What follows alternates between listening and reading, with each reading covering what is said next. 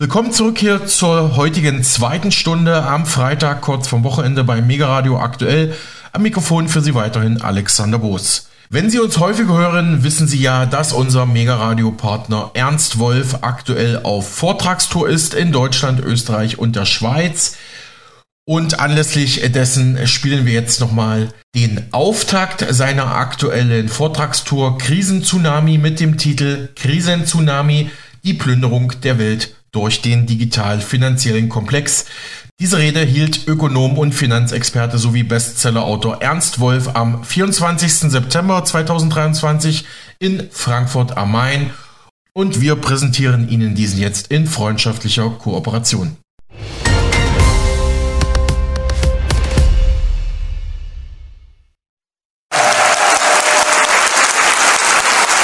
Vielen Dank.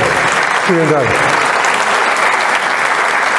Ja, ganz herzlichen Dank an alle, die gekommen sind, an die, die das hier so großartig organisieren. Das ist in diesen Tagen nicht ganz so einfach, aber äh, hier gibt es offensichtlich Leute, die Kraft haben und Mut haben. Ich werde meinen Vortrag heute Abend, heute Abend in drei Teile unterteilen. Erster Teil, wo stehen wir? Zweiter Teil, was erwartet uns? Und dritter Teil, was können wir tun? Zuerst aber noch eine kleine Vorbemerkung. Also einiges, von dem ich heute Abend spreche, wird zumindest für die, die es von mir noch nicht gehört haben, vielleicht erschreckend und vielleicht auch bedrohlich wirken. Es ist aber nicht meine Absicht, irgendjemandem Angst zu machen. Also dieses Ziel verfolgen andere, diejenigen, die uns drei Jahre lang mit einer tödlichen Krankheit oder seit neuestem mit dem Weltuntergang drohen und, äh, oder mit dem Weltuntergang durch den Klimawandel drohen, die uns zur letzten Generation auf diesem Planeten erklären oder sich an Greta Thunbergs Motto halten, ich möchte, dass ihr in Panik geratet. Also mein Ziel ist genau das Gegenteil. Ich möchte gerne die Angst nehmen. Es gibt ein Zitat von William Shakespeare, das den aktuellen Zustand der Welt, zumindest auf den ersten Blick, sehr treffend beschreibt. In seinem Bühnenstück King Lear heißt es, es ist der Fluch unserer Zeit, das irre Blinde führen. Ich finde, es ist in der Tat schwer zu fassen, dass die Mehrheit der Menschen in unserer Zeit so blind ist, einer politischen Elite zu folgen, an deren Spitze ungebildete, oft auch unausgebildete, vor allem aber fachfremde und oft vollkommen ahnungslose Dilettanten stehen. Wie kann es sein, fragt man sich, dass in einer Welt, deren technologischer Fortschritt alles übertrifft, was man bisher gesehen hat, solche Nullen das Sagen haben. Dass ein Land wie Deutschland, das bis vor einigen Jahren Exportweltmeister war und heute noch die viertstärkste Industrienation der Erde ist, sich einen Finanzminister leistet, der in seinem Leben ein einziges Unternehmen gegründet und es nach einem Jahr in die Pleite getrieben hat? Die, die Antwort auf diese Fragen lautet ganz einfach, das Ganze ist gewollt. Dahinter steckt Methode. Sie müssen, Sie müssen bereit sein, sich der Kraft im Hintergrund komplett unterzuordnen. Aber wer ist diese übermächtige Kraft? Wie schafft sie es, politische Posten weltweit nach dem Prinzip, die Unfähigsten an die Macht zu besetzen. Wie hat diese Macht es geschafft, sich im Rahmen der Corona-Krise, im Rahmen der Corona-Krise etwas zu tun, das es so in der Geschichte der Nationalstaaten noch nicht gegeben hat, sich nämlich fünf Kontinente zu unterwerfen und fast 200 Regierungen dazu zu bringen, mit der Maskenpflicht, den Ausgangssperren, den Lockdowns und den Reisebeschränkungen weitgehend identische Maßnahmen vornehmen zu lassen. Worin liegt das Geheimnis dieser Kraft? Vor allem, warum versagen sämtliche Theorien der Vergangenheit, wenn es darum geht, ihr Verhalten zu erklären? Wieso helfen uns weder der Keynesianismus noch der Neoliberalismus, weder die österreichische Schule noch der Marxismus, wenn wir nach Antworten suchen? Die Antwort auf diese Frage ist auch diesmal relativ einfach. All diese Theorien sind entstanden, bevor es zu der Entwicklung gekommen ist, die diese Kraft hervorgebracht und die unser gesamtes Leben von Grund auf verändert hat, nämlich die Finanzialisierung und die Digitalisierung von Wirtschaft und Gesellschaft. Es sind diese beiden Prozesse, die dazu geführt haben, dass sich eine Kraft bilden konnte, die mächtiger ist als alles, was die Welt bisher gesehen hat. Der digital-finanzielle Komplex, an dessen Spitze die großen Vermögensverwalter der Wall Street und die IT-Giganten des Silicon Valley stehen. Sie und nicht das Weiße Haus haben in den USA und darüber hinaus auch weltweit, also auch bei uns in Europa, das Sagen. Und zwar uneingeschränkt. Diesem digital-finanziellen Komplex haben wir all das zu verdanken, was wir in den vergangenen Jahren erlebt haben. Die Maßnahmen im Rahmen der vermeintlichen Gesundheitskrise, den Kampf gegen die angeblich bevorstehende Klimakatastrophe, den Krieg in der Ukraine, die Inflation, die Energiekrise, den rasanten Abbau demokratischer Rechte und die immer schärfere Überwachung von uns allen. Aber wie genau übt diese Kraft ihre Macht aus? Welche Mechanismen nutzt sie? Über welche Kanäle trifft sie ihre Absprachen? Welche Organisationen und welche Personen spielen dabei eine Rolle? Um diese Frage zu beantworten, muss man beide Entstehungsprozesse zunächst einmal sorgfältig trennen und dann jeden einzeln für sich betrachten. Erst dann lässt sich nämlich erkennen, wie durch die Verschmelzung beider Seiten die aktuelle Supermacht entstehen konnte. Beginnen wir also mit der finanziellen Seite.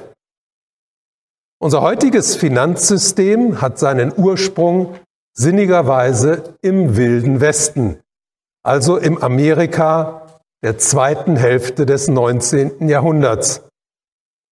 In der Schule ist uns zwar beigebracht worden, unser Bankensystem stamme aus dem 14. Jahrhundert, habe seinen Ursprung in Italien und sei über die Jahrhunderte langsam zu dem geworden, was wir heute sehen. Aber all das ist unwichtig. Wichtig für uns heute ist das, was in Amerika zwischen 1850 und 1900 stattgefunden hat. Die Ausdehnung der USA bis an den Pazifik hat nämlich eine gigantische Wirtschaftsleistung erfordert, durch die Öl-, Stahl- und Eisenbahnkonzerne und eine riesige Bauindustrie entstanden sind. Der größte Gewinner aber waren die Banken der Wall Street, die den Konkurrenzkampf dieser Unternehmen durch immer neue Kredite anheizten und dabei Unsummen verdienten. Auf diese Weise ist der sogenannte Money Trust entstanden, der spätestens im zweiten Jahrzehnt des 20. Jahrhunderts in den USA die Macht übernahm.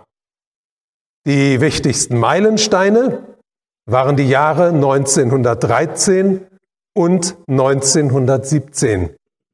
1913 gründete der Money Trust die Zentralbank Federal Reserve und sicherte sich damit das Geldschöpfungsmonopol.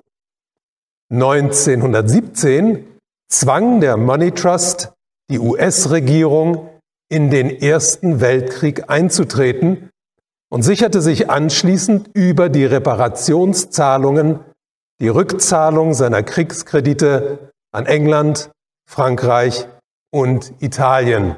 Und spätestens seit diesem Zeitpunkt, also seit dem Ende des Ersten Weltkrieges, lag das wahre Machtzentrum der USA nicht mehr im Weißen Haus, sondern in der Wall Street. Und die Machtübernahme war damit nicht abgeschlossen, sondern ging anschließend sogar weit über die nationalen Grenzen der USA hinaus. Am Ende des Zweiten Weltkrieges im Jahre 1944 haben die Großbanken der Wall Street in Bretton Woods ein Weltfinanzsystem etabliert, das ihre Währung, den US-Dollar, zur ersten Leitwährung der Welt gemacht und ihnen damit die finanzielle Weltherrschaft gesichert hat. In dem darauffolgenden Nachkriegsboom konnten diese Wall Street Banken ihre Macht noch weiter ausbauen. Mit der Entkoppelung des Dollars vom Gold 1971 begann dann die Ära der Finanzialisierung, also der immer hemmungsloseren Geldschöpfung, die die Macht der Finanzindustrie ins Grenzenlose trieb. Und um diese Finanzialisierung zu verstehen, muss man sich die Weltwirtschaft einfach mal als einen Großmarkt vorstellen, einen Großmarkt, auf dem Bauern ihre Waren anbieten, Zwischenhändler diese Waren aufkaufen und sie anschließend an Einzelhändler weiterverkaufen. Neben diesem Großmarkt befindet sich eine Bank, die das klassische Bankgeschäft betreibt, also Kredite vergibt. Das Geschäft dieser Bank läuft so lange gut, bis eines Tages die Bauern genügend Felder haben, die Zwischenhändler ausreichend Autos und Lagerhäuser besitzen und die Einzelhändler ihre Läden renoviert und schließlich auch abbezahlt haben. Jetzt gerät die Kreditvergabe der Bank ins Stocken. Die Bauern brauchen zwar ab und zu neue Landmaschinen, die Zwischenhändler hin und wieder neue Autos und die Einzelhändler bauen ihre Läden ab und zu um, aber das große Geschäft ist für die Bank nicht mehr zu machen. In dieser Situation kommt der Banker auf eine Idee. Er eröffnet auf dem Großmarkt einen eigenen Stand und bietet auf diesem Stand Wetten an. Zuerst lässt er die Leute darauf setzen, ob an einem Tag mehr Äpfel oder mehr Kartoffeln verkauft werden. Das Ganze hat aber auch eine Kehrseite. Mit der Zeit vernachlässigen immer mehr Bauern und Händler ihre eigentliche Tätigkeit. Die Qualität der Waren auf dem Großmarkt lässt nach und schließlich beginnen einige Bauernhöfe, Fuhrparks und Einzelhandelsgeschäfte zu verfallen. Außerdem hat die entstandene Wettsucht noch eine weitere Folge. Diverse Bauern und Händler verzocken sich und gehen pleite.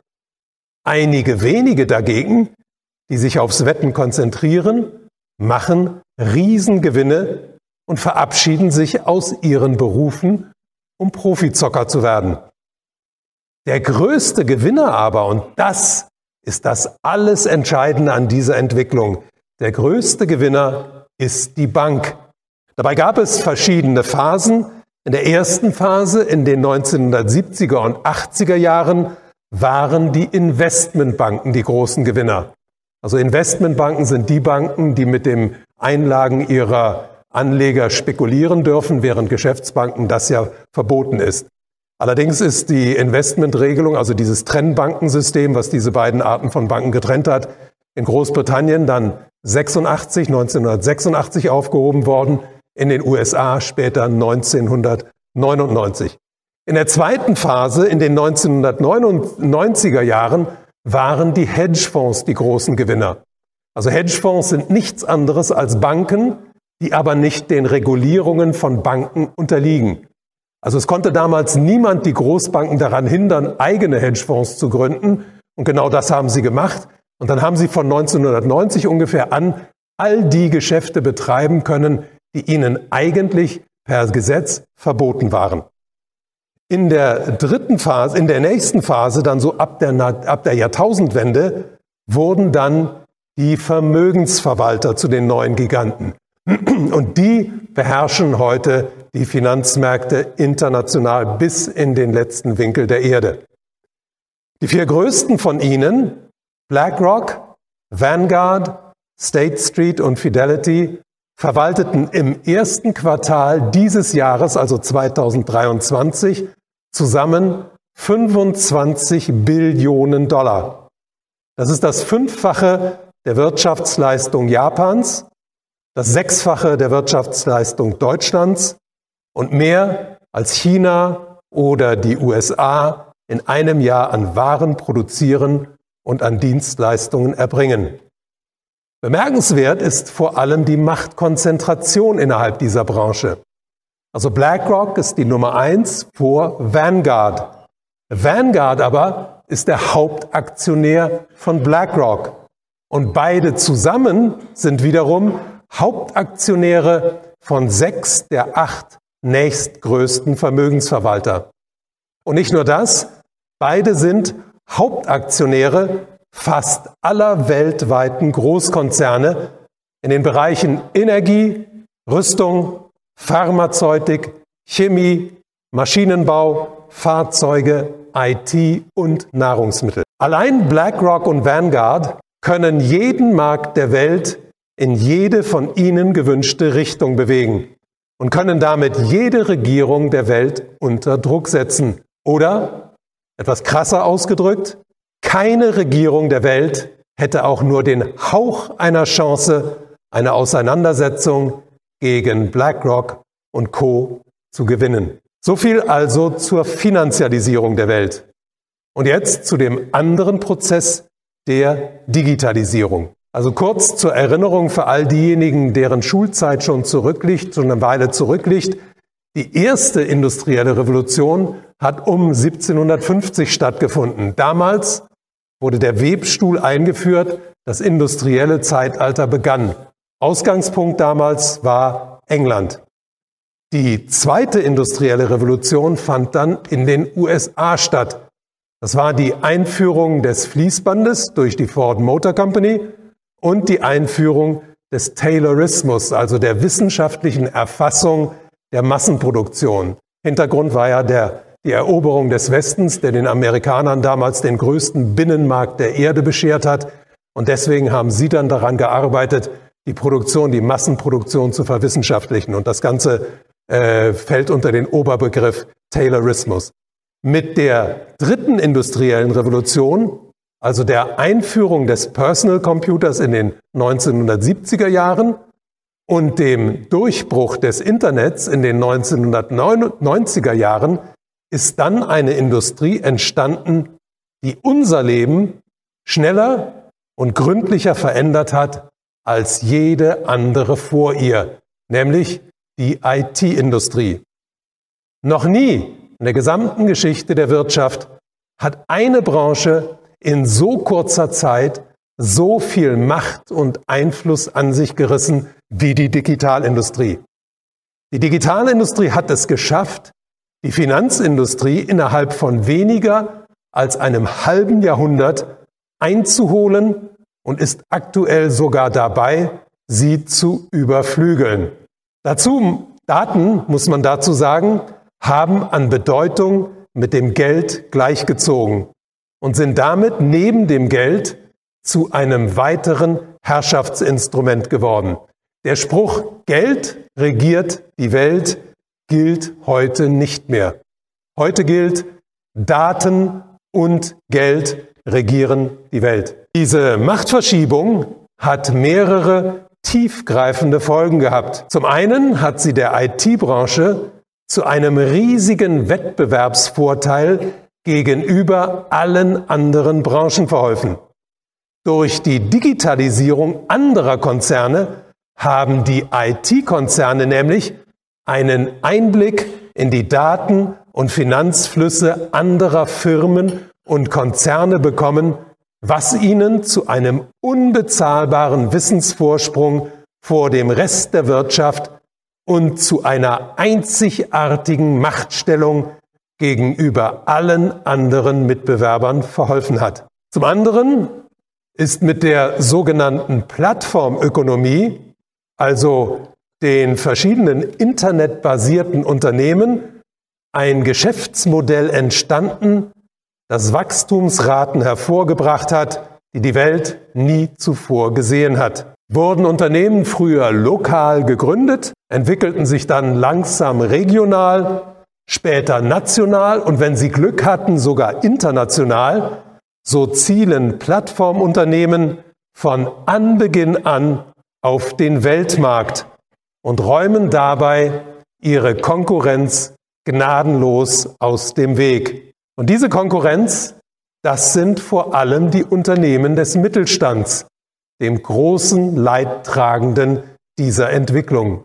Wie übermächtig ihre international operierenden Gegner sind, die die dritte industrielle Revolution mit der globalen Ausdehnung des Internets hervorgebracht hat. Also ich will ein kleines Beispiel mal so ein bisschen äh, näher erläutern. Also die Firma Uber gibt es ja nun erst seit etwa 10, 12 Jahren. Die Firma Uber hat sich ja zum Ziel gesetzt, das Taxigewerbe weltweit an die Wand zu drücken und ist ja auf dem besten Wege, das auch zu schaffen. Uber, das, äh, das Unternehmen selber bestand aus sehr wenigen jungen Leuten, die ein Start-up gegründet haben, mit dieser äh, Idee dann nach Investoren gesucht haben. Und es haben sich dann tatsächlich Investoren gefunden. Man hat dann angefangen, und irgendwann haben auch einige Großinvestoren gerochen, dass das ein vielversprechendes Projekt ist. Dann ist die saudische Nationalbank mit eingestiegen als einer der größten Investoren im Hintergrund. Und wenn man solche Investoren im Hintergrund hat, dann kann man natürlich auch mit allen Haken und Ösen arbeiten. Also Uber hat die ersten achteinhalb Jahre seiner Existenz mit Verlust gearbeitet, hat also mit Dumpingpreisen versucht, das Taxigewerbe kaputt zu machen und ist damit ja relativ erfolgreich geworden.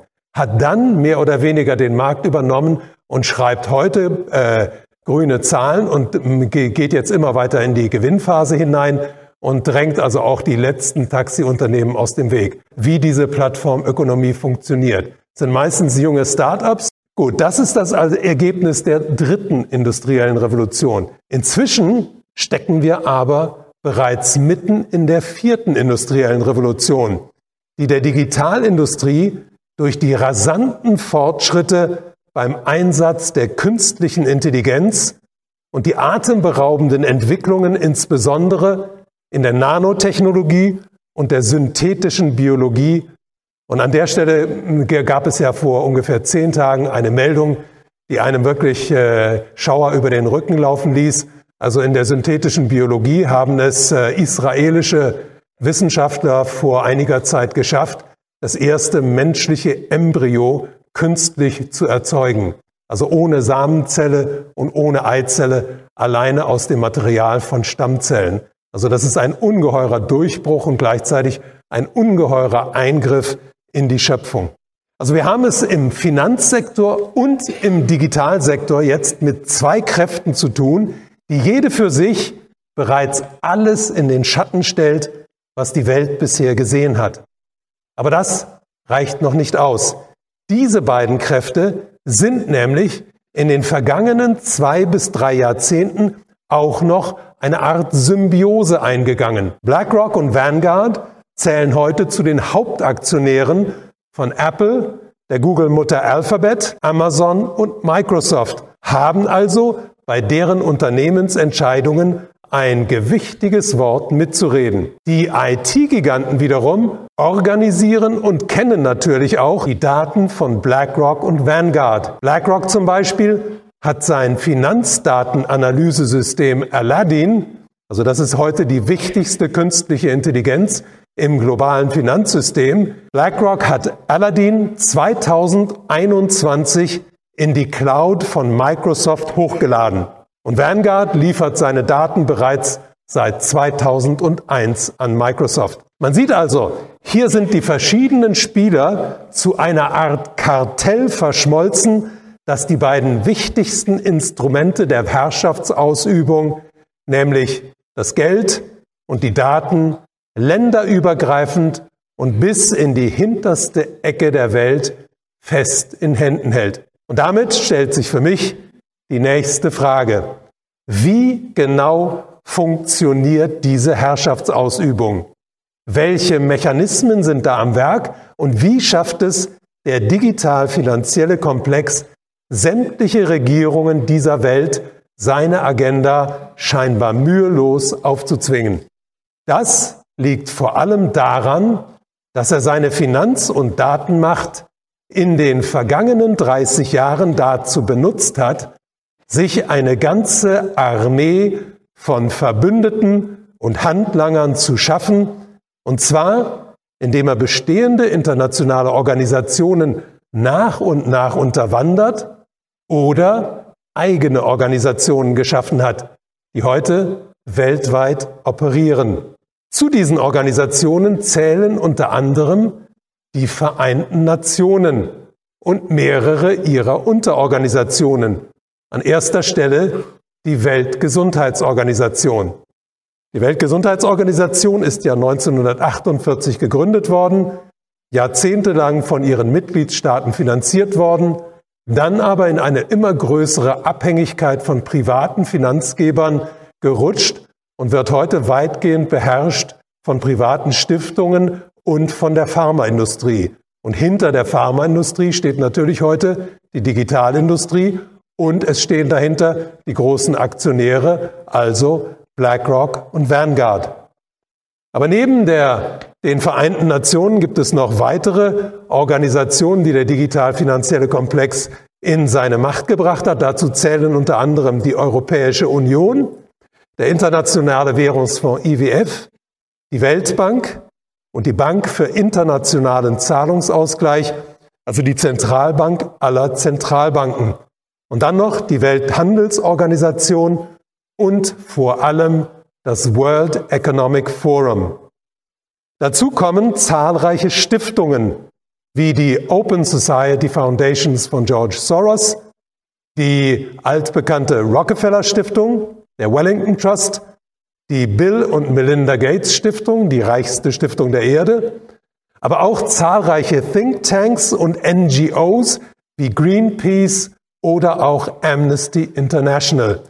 All diese Organisationen bilden heute ein globales Netzwerk, durch das der digital-finanzielle Komplex seine Macht auf den verschiedensten Ebenen ausüben kann. Also die in meinen Augen zurzeit wichtigste unter all diesen Organisationen ist das 1971 gegründete World Economic Forum, kurz WEF, dessen Repräsentanten in all den genannten Organisationen an führender Stelle vertreten sind. Dabei bringt das WEF seit 50 Jahren nicht nur die reichsten und mächtigsten Menschen der Welt in Davos zusammen, sondern tut unendlich viel mehr. Das WEF veranstaltet Jahr für Jahr in aller Welt zahlreiche Treffen. Es vernetzt die globalen Strippenzieher und Entscheider wie keine andere Organisation, insbesondere auch mit China und mit den Schwellenländern. Und zwar fast immer sehr diskret und ohne dass die breite Öffentlichkeit etwas davon erfährt. Ich bin ziemlich sicher, dass die meisten von Ihnen noch nie etwas von IGWEL gehört haben. I-G-W-E-L. IGWEL, das steht für Informal Gatherings of World Economic Leaders. Das ist ein Treffen, was vom äh, World Economic Forum jedes Jahr veranstaltet wird, bei dem Weltwirtschaftsführer zusammenkommen und sich mit Politikern, mit hochrangigen Politikern treffen. Und bei diesen Treffen werden zum Beispiel Gesetzesvorhaben besprochen. Also die meisten Menschen gehen heute immer davon aus, dass Gesetzesvorgaben in den Parlamenten besprochen werden, dann nochmal geändert werden und dann irgendwie durch die Parlamente verabschiedet werden. Also all das sind auch äh, äh Gesch Geschichten von gestern. Heutzutage werden diese Gesetzesvorhaben zuerst hinter verschlossenen Türen von den Mächtigen besprochen, dann ins Parlament abgegeben und dann im Parlament von diesen ganzen Marionetten die dem finanziellen Kom äh, Digitalkomplex zuarbeiten, dann einfach nur noch abgewinkt. Zudem bildet das WEF die politische und korporative Elite der Welt seit Anfang der 1990er Jahre im Rahmen der Global Leaders for Tomorrow und der Young Global Leaders aus und sorgt dafür, dass ihre Absolventen, so wie Klaus Schwab, der Gründer des WEF es nennt, die Kabinette der Welt durchdringen. Und das tun sie mit gewaltigem Erfolg. Denn es gibt heute kaum noch ein Land, in dessen Regierung nicht mindestens ein oder mehrere mit dem WEF verbundene Kabinettsmitglieder sitzen.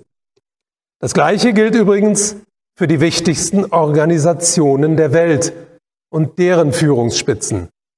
Ob Frau Lagarde von der EZB, Kristalina Georgieva vom Internationalen Währungsfonds, Agustin Carstens von der Bank für internationalen Zahlungsausgleich, ob Ursula von der Leyen von der EU-Kommission, ob Microsoft-Gründer Bill Gates, Amazon-Chef Jeff Bezos, Tesla-Chef Elon Musk oder BlackRock-Gründer Larry Fink. Sie alle sind auf das Allerengste mit dem WEF verbunden, sitzen oder saßen entweder im Vorstand oder haben dort ihre Ausbildung zum Global Leader äh, absolviert. Dabei pflegt das WEF zu einigen Ländern ganz besondere, besonders intensive Beziehungen. Neben China, wo jährlich in Tianjin und Dalian Großveranstaltungen stattfinden, stehen unter anderem Nigeria und Ruanda in Afrika und Norwegen und die Niederlande in Europa der Führung des WEF besonders nah. Ich erwähne diese Länder, weil es hier einige interessante Personalien gibt, die die durch das WEF geschaffenen Querbeziehungen zwischen Politik, Wirtschaft, Militär und Zivilgesellschaft deutlich machen. Dazu drei Beispiele. Bereits im Jahr 2001 wurde am WEF in Davos die globale Impfinitiative Gavi gegründet.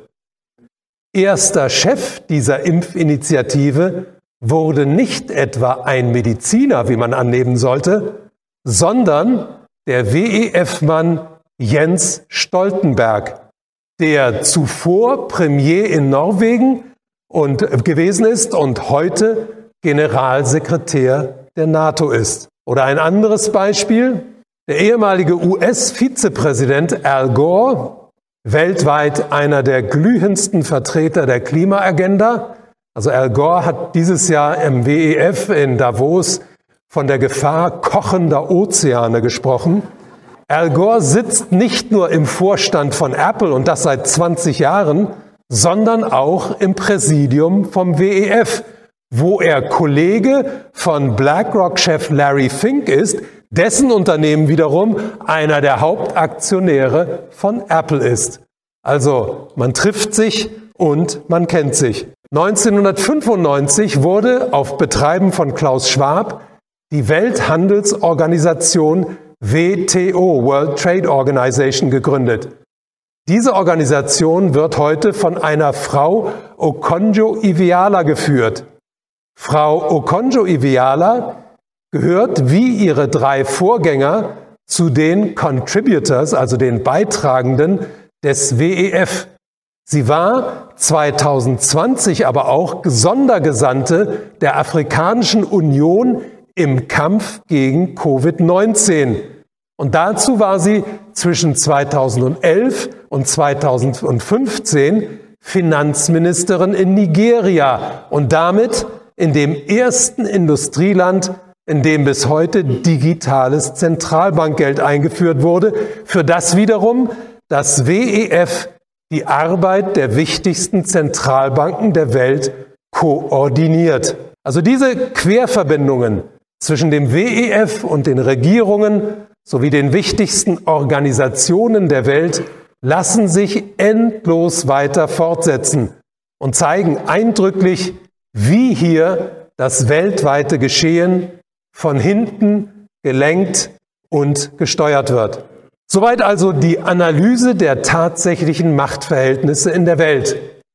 Sie zeigen eine nie gekannte Konzentration von Einfluss in den Händen einer winzig kleinen Gruppe, die heute über das Geschick der gesamten Menschheit entscheidet.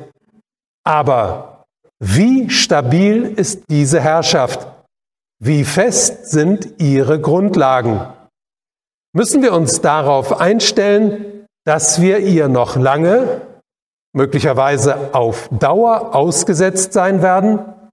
Oder gibt es die Chance, sie zu beenden und sich vom Joch des digital-finanziellen Komplexes zu befreien? Also wie lange wir dieser Macht noch ausgesetzt sein werden, das kann ich nicht sagen. Aber eines lässt sich ohne Wenn und Aber heute feststellen. Und das sollte uns allen Hoffnung auf eine bessere Zukunft geben. Die Grundlagen dieser Herrschaft waren nämlich noch nie so instabil wie in unserer Zeit. Das liegt daran, dass der digital-finanzielle Komplex weltweit vor zwei riesigen Problemen steht.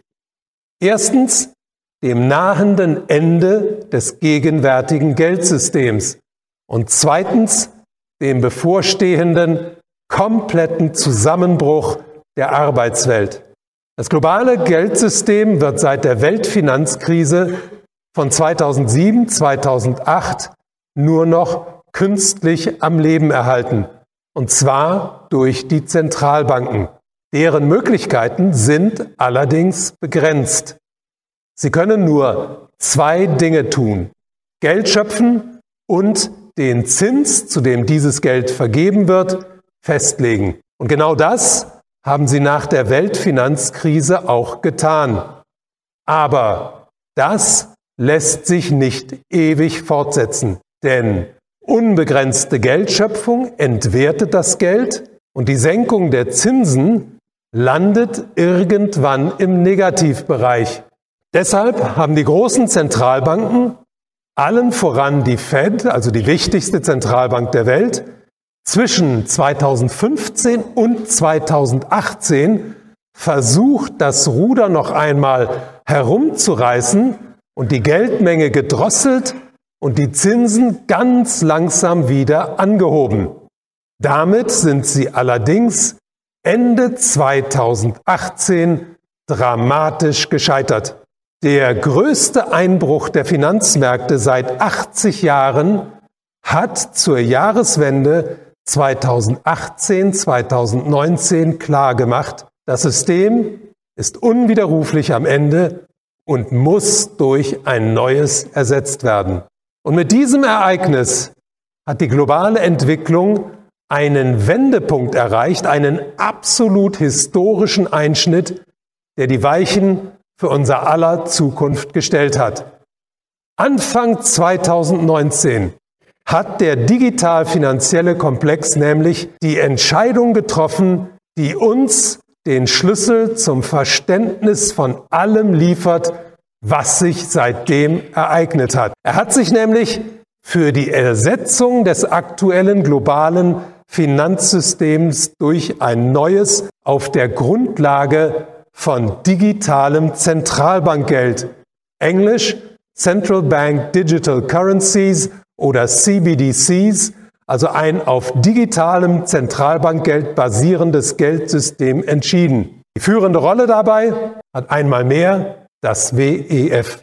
Das WEF hat nur vier Wochen nach diesem Zusammenbruch der Finanzmärkte auf seiner Jahrestagung im Januar 2019 in Davos das Digital Currency Governance Consortium ins Leben gerufen. Das Konsortium zur Steuerung digitaler Währungen. Eigene Experten mit mehr als 80 Organisationen aus 33 Ländern, darunter Zentralbanken, Blockchain und Kreditkartenunternehmen zusammengeführt, die ihre Arbeit seitdem unter Hochdruck vorantreiben. Inzwischen ist dieses Vorhaben förmlich explodiert.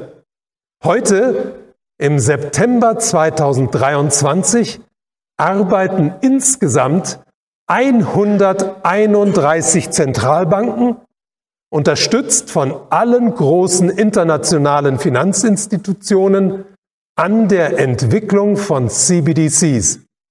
21 Länder befinden sich bereits in der Pilotphase, darunter China, Russland, Indien, Australien, Saudi-Arabien und die Türkei.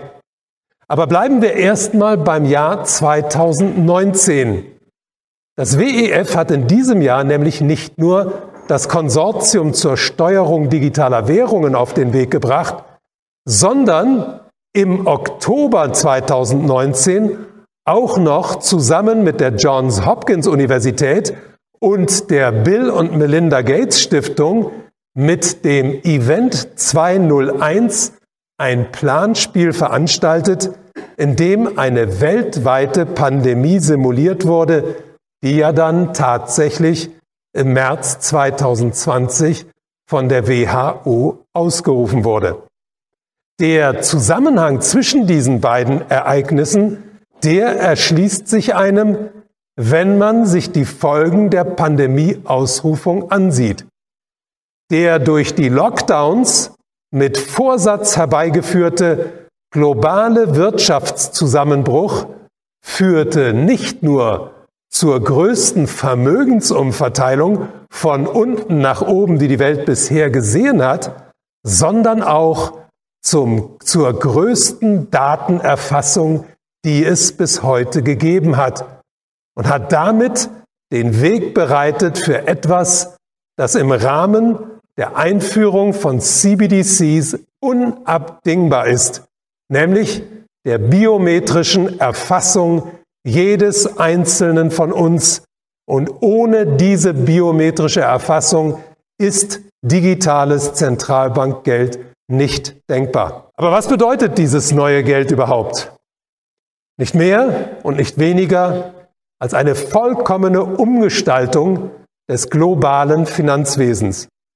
Es wird den Geschäftsbanken die Kreditvergabe vollständig entziehen und sie ausschließlich in die Hand der Zentralbanken legen. Genau das ist auch der Grund für die Zinsanhebungen durch die Zentralbanken, die wir zurzeit erleben und die uns fälschlicherweise als Kampf gegen die Inflation präsentiert werden. Der tatsächliche Effekt dieser Zinsanhebungen ist nämlich das massenhafte Sterben kleiner Banken. Und genau das ist beabsichtigt. Kleine Banken leben hauptsächlich von der Kreditvergabe. Und diese Einkommensquelle fällt in Zukunft weg. Das heißt, während Großbanken weiter im globalen Finanzcasino werden spielen dürfen, ist für kleine Banken im neuen System kein Platz mehr.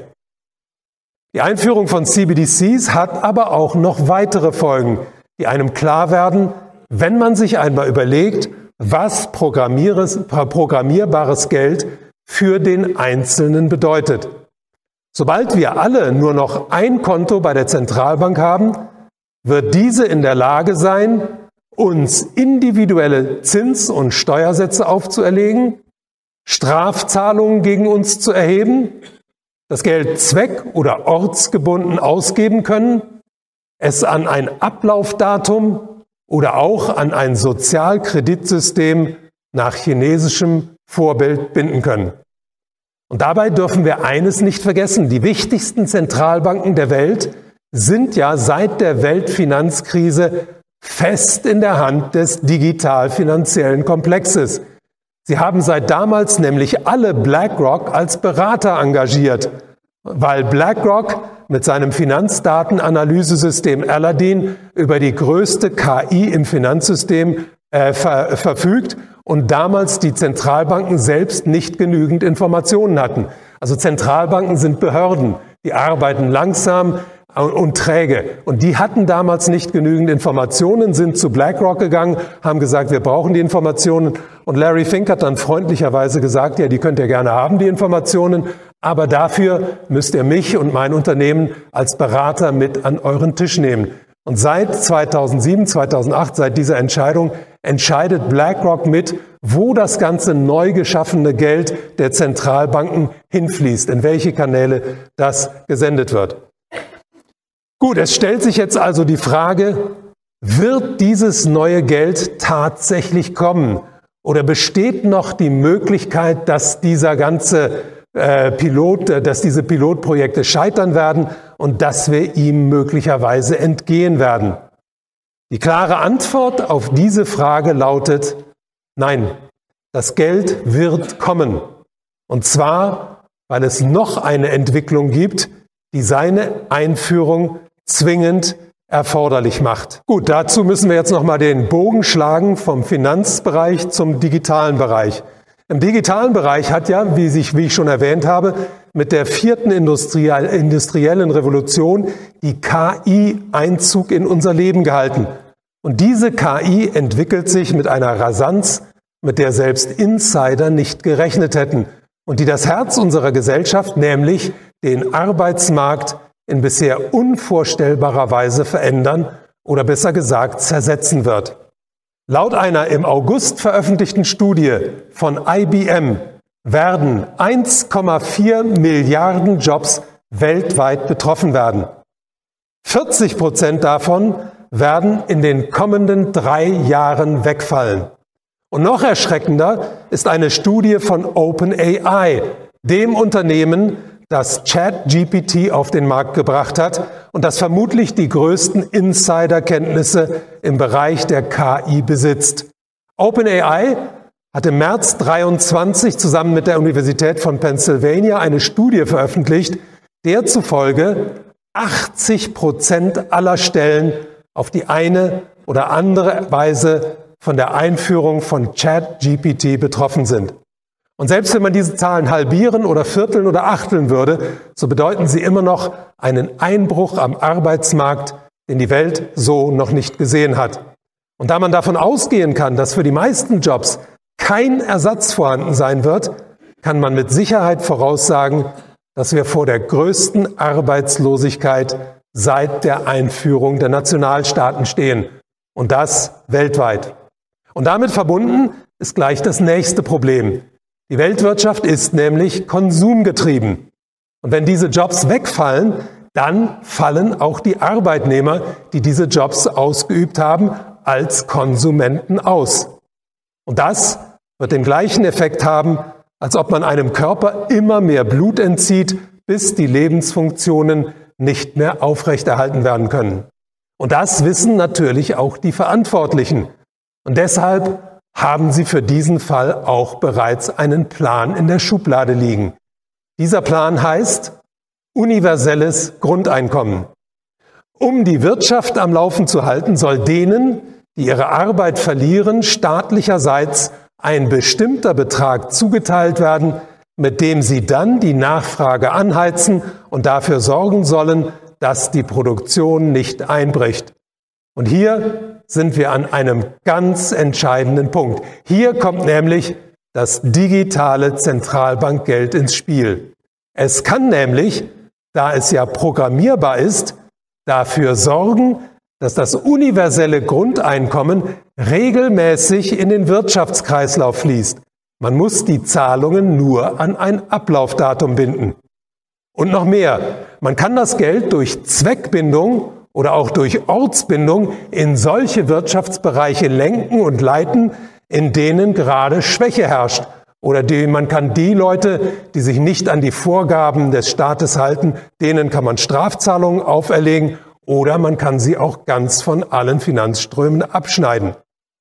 Also das Ganze klingt in der Tat wie ein ganz raffiniert ausgeklügelter Plan, hat allerdings einen ganz großen Haken. Dieser Plan wird nicht funktionieren. Die Grundlage dieser Strategie ist nämlich die Modern Monetary Theory, die, etwas vereinfacht ausgedrückt, besagt, dass man Geld in unbegrenzter Menge erzeugen kann, es nur in die richtigen Kanäle leiten muss. Das aber ist kompletter Unsinn. Sobald künstlich erzeugtes Geld in der Form von CBDCs in großen Mengen in den Wirtschaftskreislauf fließt, werden die Preise steigen. Umso schneller, je mehr neues Geld man ins System pumpt. Und das wird entweder dazu führen, dass man noch mehr Geld schafft oder dass man gegensteuert, indem man Preiskontrollen einführt. Sobald man aber Preiskontrollen einführt, wird die Wirtschaft reagieren. Und zwar mit einer Drosselung der Produktion. Die wiederum wird zu einer Verknappung des Angebots führen und damit ebenfalls eine Inflation auslösen. Das digitale Zentralbankgeld gepaart mit der kommenden Arbeitslosigkeit wird also so oder so mit absoluter Sicherheit erst in eine galoppierende und schlussendlich in eine Hyperinflation führen. Und trotzdem wird an dem Plan festgehalten. Und auch das hat seinen Grund. Es gibt nämlich keinen anderen. Das heißt, wir alle stehen momentan vor monumentalen Veränderungen, sowohl am Arbeitsmarkt als auch im Finanzsystem. Aber diejenigen, die die Macht in Händen halten, klammern sich an einen Plan, der nicht aufgehen wird. Und sie haben keinen Plan B. Genau diese Situation der Rat und Hilflosigkeit ist der Grund, warum wir all das erleben, was wir in den vergangenen dreieinhalb Jahren erlebt haben. Der digital-finanzielle Komplex schlägt mit aller Kraft um sich, schränkt unsere Rechte und unsere Freiheit ein, kontrolliert, drangsaliert und manipuliert uns, aber nicht, weil er so stark ist, sondern weil die Grundlage seiner Herrschaft, das Geldsystem und die Arbeitswelt ihm unter der Hand zerschmelzen und er kein probates Gegenmittel besitzt. Bei allem Schrecken, den wir zurzeit durchmachen, sollte uns die Tatsache, dass wir einem Gegner gegenüberstehen, der wie ein angeschlagener Boxer wild um sich schlägt, doch Mut machen. Und tatsächlich, es gibt auch einige positive Signale, die uns Hoffnung geben sollten. Aber die hebe ich mir für den zweiten Teil nach der Pause auf, damit Sie jetzt alle erstmal tief Luft holen und das Gesagte verdauen können. Vielen Dank. Danke. Okay, also ich hatte ja versprochen, mit positiven Signalen weiterzumachen und ich will das Versprechen ja jetzt auch einlösen. Also nochmal zusammenfassend, das weltweit wichtigste Projekt, das zurzeit läuft, ist die Vorbereitung der Einführung von CBDCs. In China, das bei der Einführung am weitesten fortgeschritten ist, verfügen bereits 260 Millionen Bürger über eine Wallet auf ihrem Handy und 6 Millionen Einzelhändler akzeptieren bereits das neue Geld. Der Westen hinkt da noch ein bisschen hinterher. Man hat inzwischen schon einige Tests durchgeführt, vor allem in der Karibik, dann äh, auf, den, auf den Bahamas, da gibt es den Sand Dollar, auf Jamaika gibt es den Jamdex. Aber das sind alles eher zaghafte Tests gewesen, da die Einwohnerzahl dieser Länder ja relativ überschaubar ist. Im Oktober 2021 hat man dann aber den ersten Großversuch gestartet. Und zwar im größten afrikanischen Industrieland Nigeria. Das ist übrigens auch Teil der Strategie der Elite. Die Dinge, die bei uns passieren, werden vorher in Afrika oder in Asien getestet. Aber zurück zu Nigeria. Der Test ist bisher, und das dürfte doch wohl ein sehr positives Signal sein, auf ganz erheblichen Widerstand gestoßen. Die nigerianische Regierung hat vor der Einführung von CBDCs Kryptowährungen verboten. Danach dann das Abheben von Geld an Geldautomaten drastisch eingeschränkt dann enorme Gebühren auf Bargeldabhebungen erhoben und staatliche Zahlungen dann an das neue Geld gebunden. Das hat viele Nigerianer in existenzielle Not gebracht und zu Straßenschlachten mit der Polizei und dem Militär, zu brennenden Barrikaden, zu Toten und Verletzten geführt. Uns wurde über diese ganzen Auseinandersetzungen so gut wie nichts berichtet. Und trotz all dieser Maßnahmen seitens der Regierung haben sich im ersten Jahr nur 0,5 Prozent der Nigerianer bereit erklärt, eine Wallet auf ihr Handy zu spielen. Inzwischen ist diese Zahl auf 12 Prozent gewachsen, aber nur aufgrund dieser unglaublichen Zwangsmaßnahmen. Aber das bedeutet immer noch, dass 88 Prozent der Nigerianer bis heute Nein zur CBDC sagen.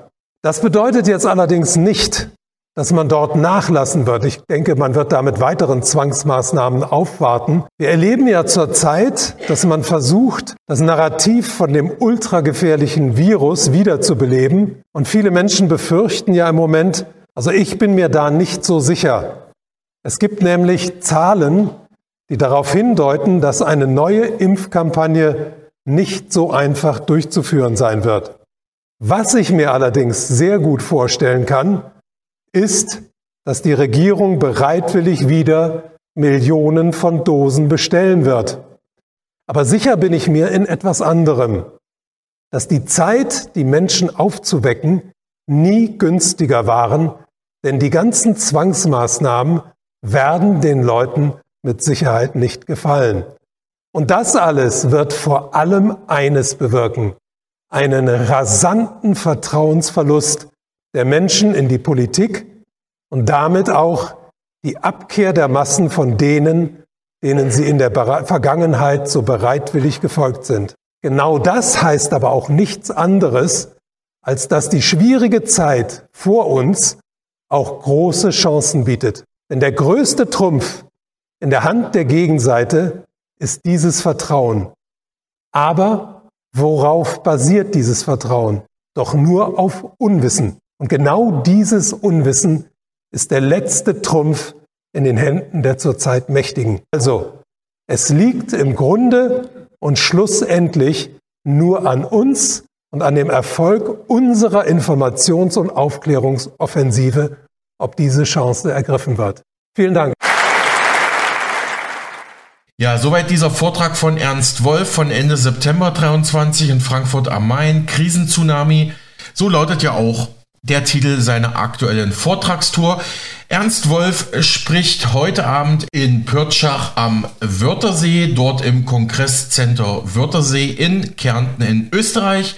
Und am morgigen Samstag, dem 11.11., .11., spricht er in Graz im Novapark Flugzeughotel. Und am 19. November geht es dann weiter in München im Kultur- und Kongresszentrum Taufkirchen. Und Anfang Dezember gibt es dann noch weitere Termine, die Sie alle finden online unter ernstwolf.com slash Hashtag Termine, ernstwolf.com slash Hashtag Termine. Und mit diesem Tipp verabschiede ich Sie jetzt ins wohlverdiente Wochenende. Wir hören uns dann am Montag wieder. Bis dahin eine erfolgreiche, inspirierende und entspannte Zeit.